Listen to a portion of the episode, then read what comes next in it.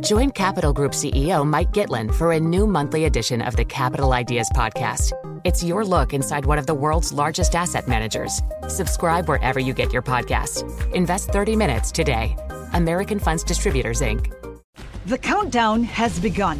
From May 14th to 16th, a thousand global leaders will gather in Doha for the Qatar Economic Forum powered by Bloomberg. Join heads of state, influential ministers, and leading CEOs to make new connections, gain unique insights, and uncover valuable opportunities in one of the world's most rapidly rising regions. Request your invite for this exclusive event at QatarEconomicForum.com.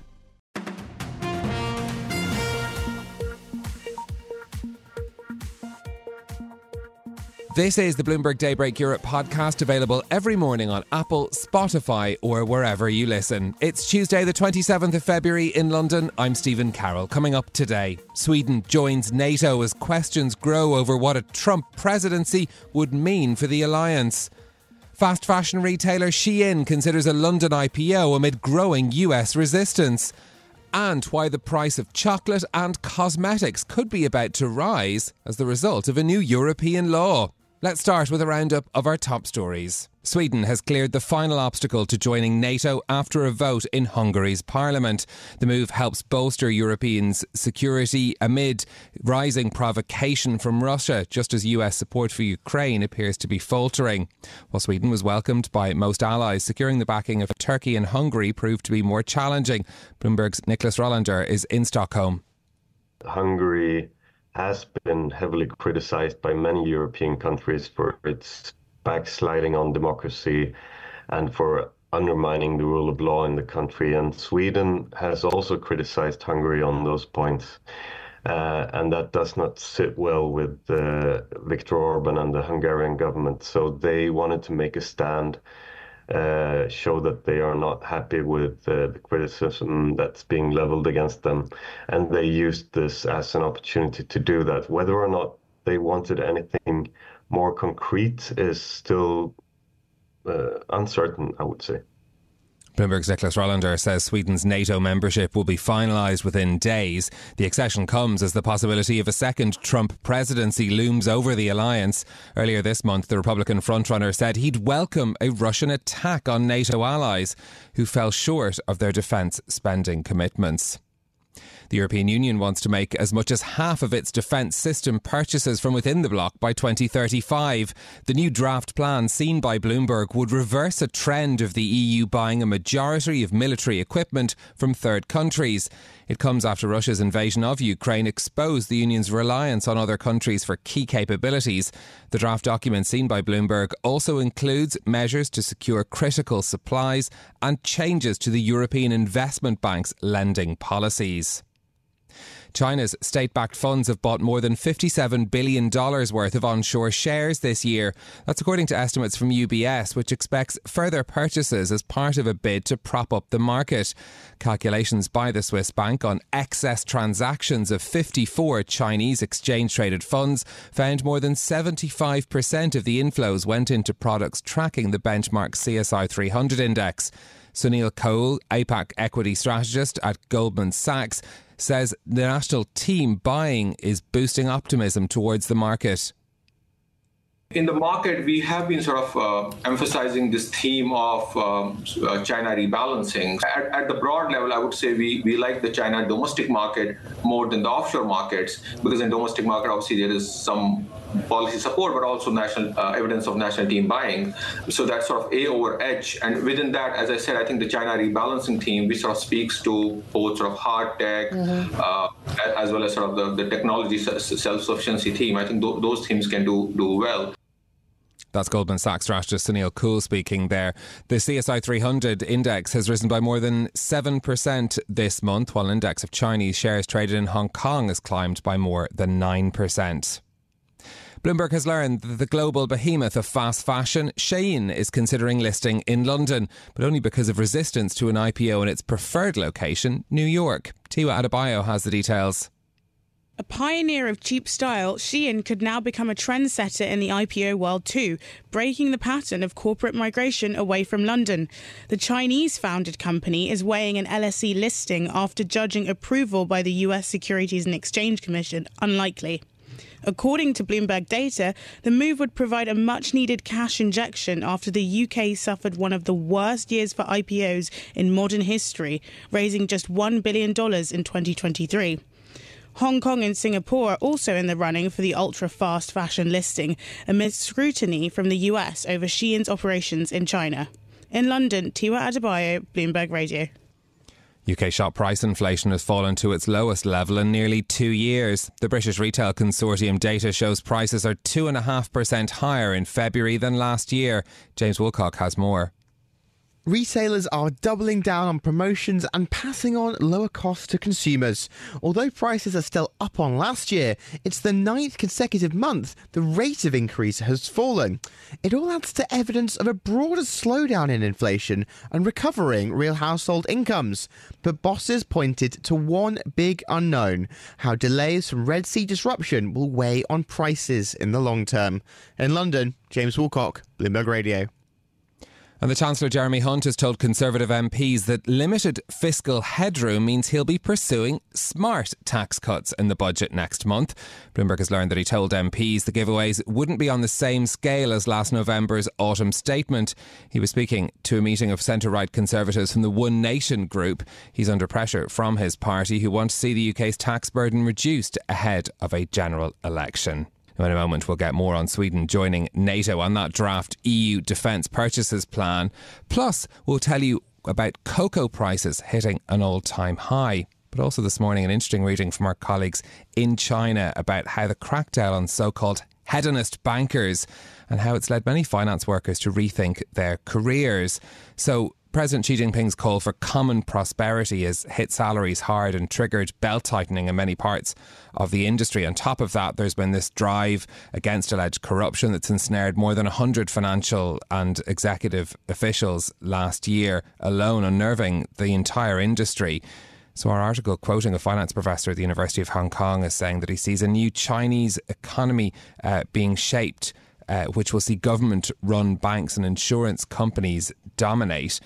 And uh, Zhiwu Chen says, quoted in the article, that this could lead many people who currently work in the finance industry to find jobs elsewhere. Our colleagues speak to several people who are working in the industry, worrying about fears for their future and what shifting government attitudes might mean. A very interesting read from the inside of the Chinese financial industry about its future this morning. Well, let's get more detailed now on those defence stories we've been telling you about in Europe. Sweden has cleared the final obstacle to join NATO, while the EU has drafted a new plan for buying military equipment. Bloomberg's Oliver Crook joins us from Berlin for more. Good morning to you, Oliver. This has been a complicated road for Sweden to join NATO. How significant is it for Stockholm and, and for the alliance overall? Yeah, absolutely. Almost two years to the day since Russia's invasion of Ukraine, now Sweden will become the 32nd member of NATO. And it was about a year and a half of delays, first by Turkey, now by Hungary. It seems that the sort of path to NATO is paved by fighter jets, because in both cases, it was in Turkey and in Hungary. The key was basically selling them more fighter jets that basically got the green light for these uh, for Sweden to join. So they could join as as, um, as soon as Friday. What is interesting is that basically the significance for Sweden here is that it ends basically a policy of military non alignment, neutrality during the world wars, has not been to war since 1814. So, a really sort of a sea change for Sweden. And strategically, no, it does not have a border with Russia, but it is obviously buttressed right up against Finland, which does, and has a huge proportion of the Baltic Sea, advanced submarines, and the defense contractor Saab, which makes the fighter jets that were in question, and which, by the way, hit an all time high uh, on the stock yesterday. And financially, of course, it's a substantial economy, about 600 billion euros uh, of an economy, and 2% of that now will go to military spending that is part of NATO. This, Oliver, as we've had the French President Emmanuel Macron rallying support for Ukraine at a meeting in Paris. What did we hear there? Yes, we had a bunch of heads of states, about 20 from Europe and uh, heads of government. And you really, you know, at a time when Ukraine is having massive issues with ammunition shortages and beginning to lose territory, the issue is that there's a lot of goodwill from Europe, but there isn't really the capacity to produce the volumes of ammunition and other supplies required to support Ukraine. And it's also opened another debate, which is, I think, probably going to be the headline here, which is the question of European troops potentially in Ukraine. So this is what Macron said about that. He said clearly there is no consensus today officially to send troops on the ground, but in terms of dynamics, nothing should be ruled out. We should be willing to do everything necessary to ensure that Russia cannot win this war. And of course, hanging above all of this, Stephen, is the small matter of the United States, by far the biggest spender uh, in NATO, waning public support, Ukraine aid still stuck in the House, and this doesn't even begin to touch the question of the election. Donald Trump, who has been very skeptical about the NATO alliance, so really Europe wants to demonstrate its security autonomy.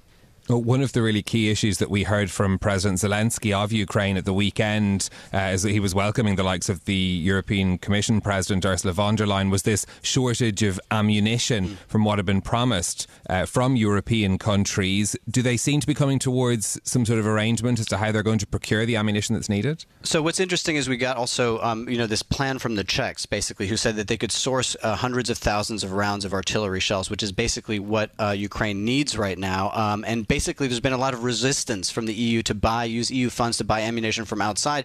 But it seems that that position is a little bit uh, weakening just because they don't have the capacity to produce the kind of shells. We heard from Zelensky yesterday saying that they've only got about 30% of the million shells promised by the EU. So the Czechs have put forward this proposal. It's won the endorsements of the French and the Dutch, and the Dutch have also said, uh, you know, 100 million euros willing to go to that, so they're going to be able to get these shells from outside of Europe. Looking more broadly at the defence picture for the European Union, Bloomberg's been reporting on this new draft EU plan to develop its defence industry further. What's in the plan? So uh, let me just start with a quotation that we got because we saw a draft of this here at Bloomberg, and I'll just because this kind of sets the tone for what is the goal here, and it is uh, the geopolitical developments point to a compelling need for Europe to take increased responsibility for its own security and to get ready to effectively address the full spectrum of threats it faces. Right. So this is in keeping also with what we've heard a lot about from the EU Commission in terms of their uh, their uh, policies on raw materials, on energy policy. They basically want to be sourcing a third to half of all of their security systems, their defense systems within the EU by 2035. So that means that they're going to put a minimum floor to procure defense equipment collaboratively, but really also to mechanisms to make sure that they are aware of identifying where they have dependencies on third uh, countries in order to not have these shortages if things get serious. And again, this is all about Europe wanting to demonstrate security autonomy, particularly at a time when the sort of U.S. security umbrella is perhaps more in doubt than it's ever been. Okay, Oliver Crook in Berlin, thank you very much. The Capital Ideas Podcast now has a new monthly edition hosted by Capital Group CEO Mike Gitlin. Investment professionals reveal their best mentors, how they find their next great idea, and a few funny stories. Subscribe wherever you get your podcasts. American Funds Distributors, Inc.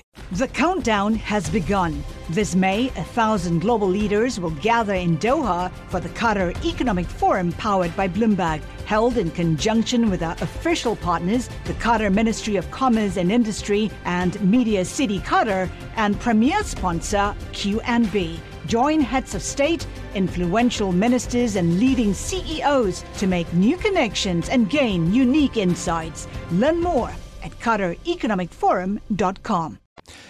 Now, cocoa prices are at an all time high as production in West Africa declines. Now, an EU regulation meant to stop deforestation around the world threatens to disrupt the cocoa supply chain and push prices even higher. Our soft commodities reporter, Mumbi Gitau, joins us in studio for more. Morning to you, Mumbi. Great to see you. Um, what is this EU law all about and, and when does it take effect? Um, so, as you mentioned, cocoa prices at, are, are at an all time high, and I was here to discuss the supply issues that West Africa is facing a couple of months ago. And now the industry is also focused on an EU deforestation regulation that comes into force at the end of this year. Now, this regulation is one trader correctly put it, is to make sure that EU citizens are not complicit when it comes to deforestation. So the EU's aim is to try and stop deforestation across the world. Um, that's in West Africa, in the Amazon, in Asia, and it just doesn't target cocoa. So it also targets palm oil, timber, cattle, um, soy, beans, and coffee, so that means your instant coffee, your leather, all of that will have to be checked by the EU, and that's at the end of this year. So, how exactly do they plan to achieve this to ensure that it's not contributing to deforestation? Now, some of these supply chains are very complex. Um, when you look at coffee and it comes from very many smallholder farmers, that's going to be very complex. So, what the EU wants to try and do is that every time a trader brings in a shipment into the EU, they must have GPS coordinates of every plot where they sourced that coffee or cocoa. So, you can imagine if you're bringing in a bag of cocoa or coffee, you have to show every GPS coordinate for every plot where you got that cocoa from. And this is very difficult for an industry that is very low tech, very disorderly. So if you go to um, West Africa or Ivory Coast, for example, you will find that very very few farmers have a smartphone. So this is really a responsibility for traders and for companies to do this on their own to try and make sure that for every bag that they bring in that they have a GPS coordinate of where they got that coffee or cocoa from. So you've been reporting from West Africa for this story as well. I mean, what did you learn there and, and what does it mean for the companies that trade cocoa and make chocolate as well? Yes, I was in West Africa about two, three months ago and what I thought was a very disorgan- was an organized um, supply chain, I came to realize it's very fractured. And so cocoa will be mixed together at nearly six stages. So before you see your chocolate at the supermarket shelf, it's probably changed hands maybe six, seven, eight times. And with every change of hands, there's blending, there's mixing. And so you can imagine for a company to try and trace every single bean from the farm to the supermarket shelf. That's a tall order. So this means huge investments for companies and they have a lot to lose because you could be penalized 4% of your profit um, in the in EU you could be banned from trading in the in the bloc. So there's a lot for companies to lose. That's why you're seeing Nestle, Cargill, Mars, Mondelez spending a lot of money on sustainability and on mapping every single farmer.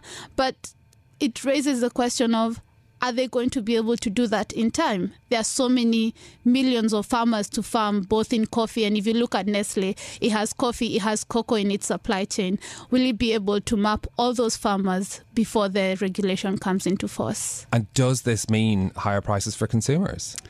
eventually that could mean uh, higher farmer higher prices for consumers there's someone who has to absorb these costs it's a lot of money. It's a lot of money to spend on technology, on infrastructure, on making sure that this data is up to date. I'm not, I don't think the companies will be ready to absorb all these costs and shield the consumer. So either the farmer will take on the tab and the consumer will also see higher prices for chocolate. This is Bloomberg Daybreak Europe, your morning brief on the stories making news from London to Wall Street and beyond. Look for us on your podcast feed every morning on Apple, Spotify, and anywhere else you get your podcasts. You can also listen live each morning on London DAB Radio, the Bloomberg Business app, and Bloomberg.com. Our flagship New York station is also available on your Amazon Alexa devices. Just say, Alexa, play Bloomberg 1130. I'm Caroline Hepker, And I'm Stephen Carroll. Join us again tomorrow morning for all the news you need to start your day, right here on Bloomberg Daybreak Europe.